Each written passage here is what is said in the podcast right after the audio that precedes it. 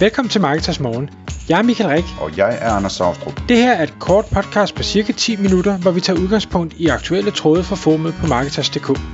På den måde kan du følge med i, hvad der rører sig inden for affiliate marketing og dermed online marketing generelt.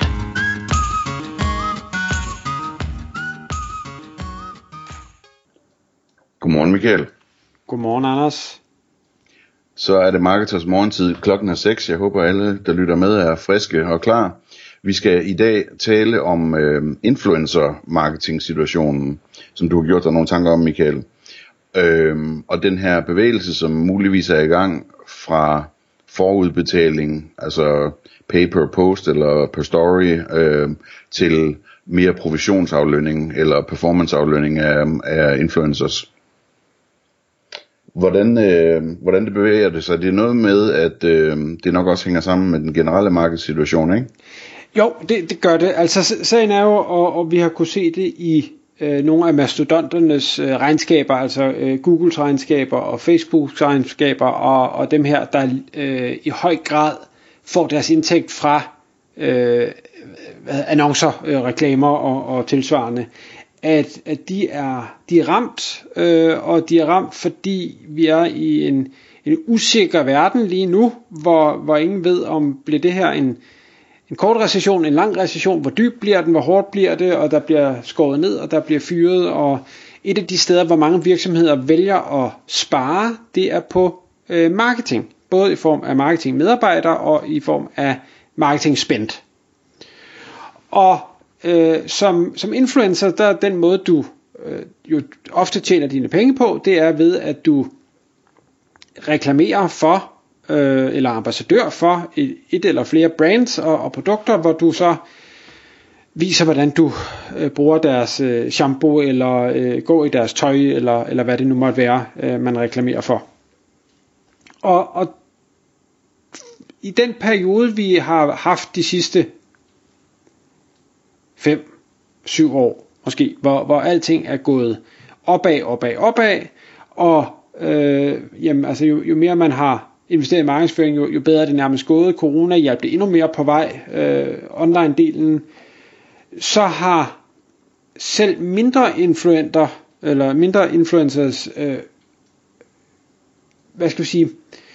fået en eller anden form for, jeg vil kalde det stjernestatus, eller i hvert fald bilde sig selv ind, at de havde en eller anden stjernestatus, der gjorde, at man kunne tillade sig selv med en relativt lille følgerskare og uden nogen form for datadokumentation og tage nogle høje forudbetalinger eller upfrontpriser på at sige, jamen jeg skal have 5.000 for at lave en post, eller jeg skal have 7.000 for at lave en story, og i øvrigt skal du sende mig produkter, eller hvad det nu måtte være. Og jeg ved godt, at jeg sætter det her på spidsen, og det ikke er alle influencers, der er sådan, men der er nogen derude, der har været der, og der er nogen, der har taget nogle summer for noget arbejde, som på ingen måde har været en god forretning for dem, for den annoncør eller den virksomhed, der har betalt for det. Og det tror jeg kommer til at ændre sig radikalt, hvis ikke det allerede har ændret sig radikalt, at man simpelthen ikke længere som influencer for det første får samme antal henvendelser fra virksomheder, der gerne vil et eller andet, men i særdeleshed ikke kommer til at få tilbud med, at jamen, vi vil gerne betale dig x antal mange penge upfront for en eller anden relativt lille, performancebaseret indsats.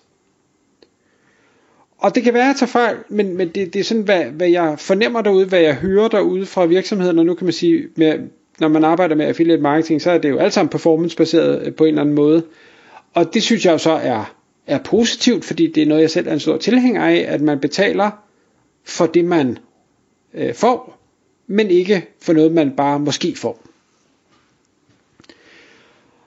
Men hvad betyder det så for dem, der er influencers derude? Jamen jeg tror, det kommer til at betyde rigtig meget, fordi det er en anden måde at skulle sælge sig selv på. Du kan ikke længere sige, jamen jeg har 10.000 følgere, så derfor så skal jeg have X for at lave Y.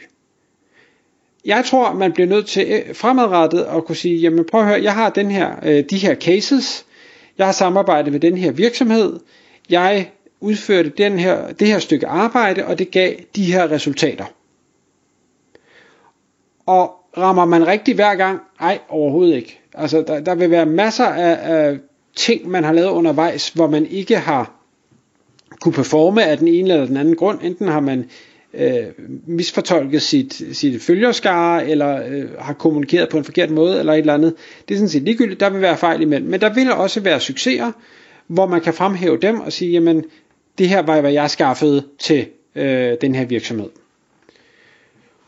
Og på baggrund af det vil nye virksomheder så komme og sige, jamen så vil vi gerne arbejde sammen med dig, vi kunne godt tænke os at lave en tilsvarende case. Men det bliver performancebaseret. Så hvis du gør det, du siger, du kan, jamen så kommer du til at blive forgyldt, er måske et flot ord, men så kommer du til at tjene gode penge. Men det er dig, der bærer risikoen for, om du kommer til at tjene penge. Det er ikke os. Det kan godt være, at vi stiller nogle produkter til rådighed, og vi gør nogle ting, som selvfølgelig har en omkostning for os som virksomhed, men den store payday, den kommer, når du har leveret, og ikke før. Og det er en udfordring, specielt hvis du ikke er nok inde i, hvordan du rent faktisk får din følgerskare til at foretage de handlinger, du gerne vil have dem til. Hvis det du kan, det er at lave en post, eller en story, eller en whatever, og sikkert en god en, men den ikke konverterer til en handling, så holder du pludselig op med at tjene penge. Og så kan man sige, hvordan løser man det? Pas. Et eller andet er at 1. prøve sig frem. 2. prøve at række ud i sit netværk og sige, hvem har jeg af andre influenter? Der er masser af cases, hvis man søger på, ja, faktisk også på dansk, men særdeleshed på engelsk, om influencers, der har tjent sygeligt mange penge ved et eller andet, de har gjort. Det kunne være, at man skulle kigge og sige, hvad er det, de har gjort? Kan jeg prøve at afkode, hvorfor det mon har virket? Giver det mening, Anders? Ja, det gør det bestemt. Okay. Det gør det bestemt. Altså, en ting, som jeg sidder og tænker på, det er jo, at vi skal også være opmærksom på, at der har været en medvirkende faktor til, at influencers er gået lidt mere i retning af det her forudbetalte arbejde. Fordi for nogle år siden, der fungerede sådan almindelig affiliate tracking bedre på Instagram, end det gør nu om dagen.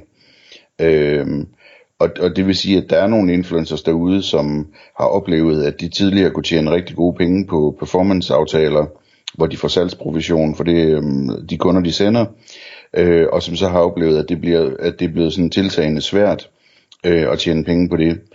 Og det er der så en 100% perfekt løsning på nu,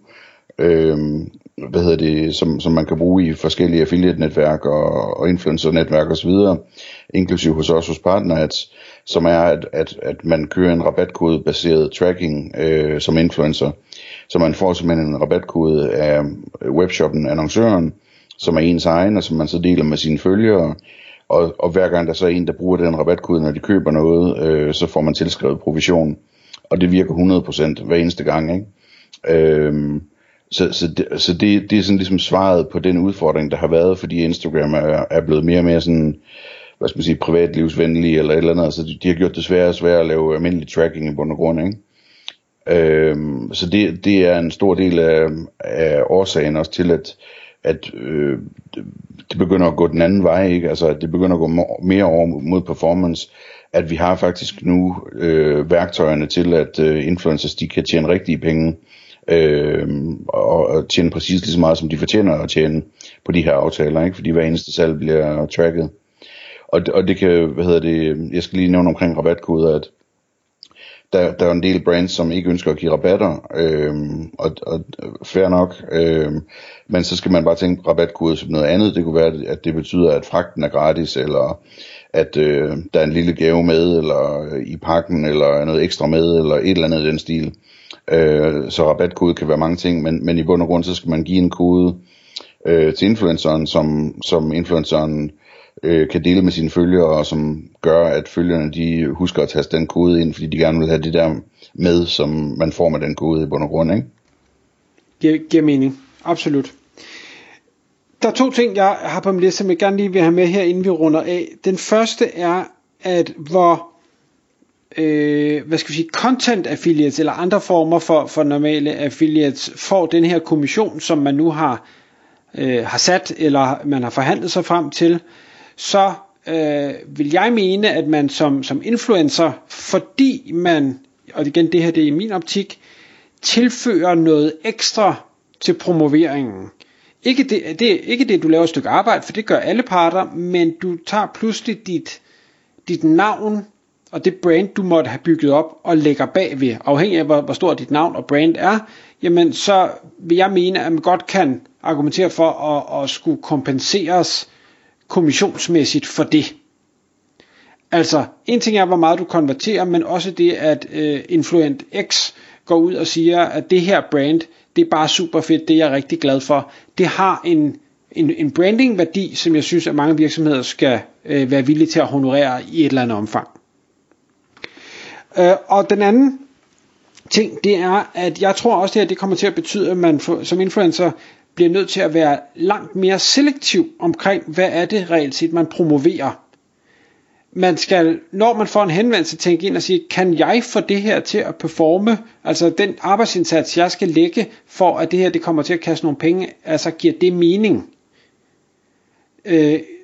Skal jeg promovere hårklips, altså giver det mening? Eller skulle jeg hellere tage nogle produkter, der måske koster 1000 kroner? Eller skal det være digitale løsninger? Eller skal jeg helt op og sælge biler og huse? Eller hvad er det, der kommer til at give mening for mig? Hvor er det, at jeg kan forsvare at bruge den tid? Jeg kan ikke bare tage hvad som helst længere, som jeg kunne før, hvor jeg fik betaling, uanset om det virkede eller ej. Mm.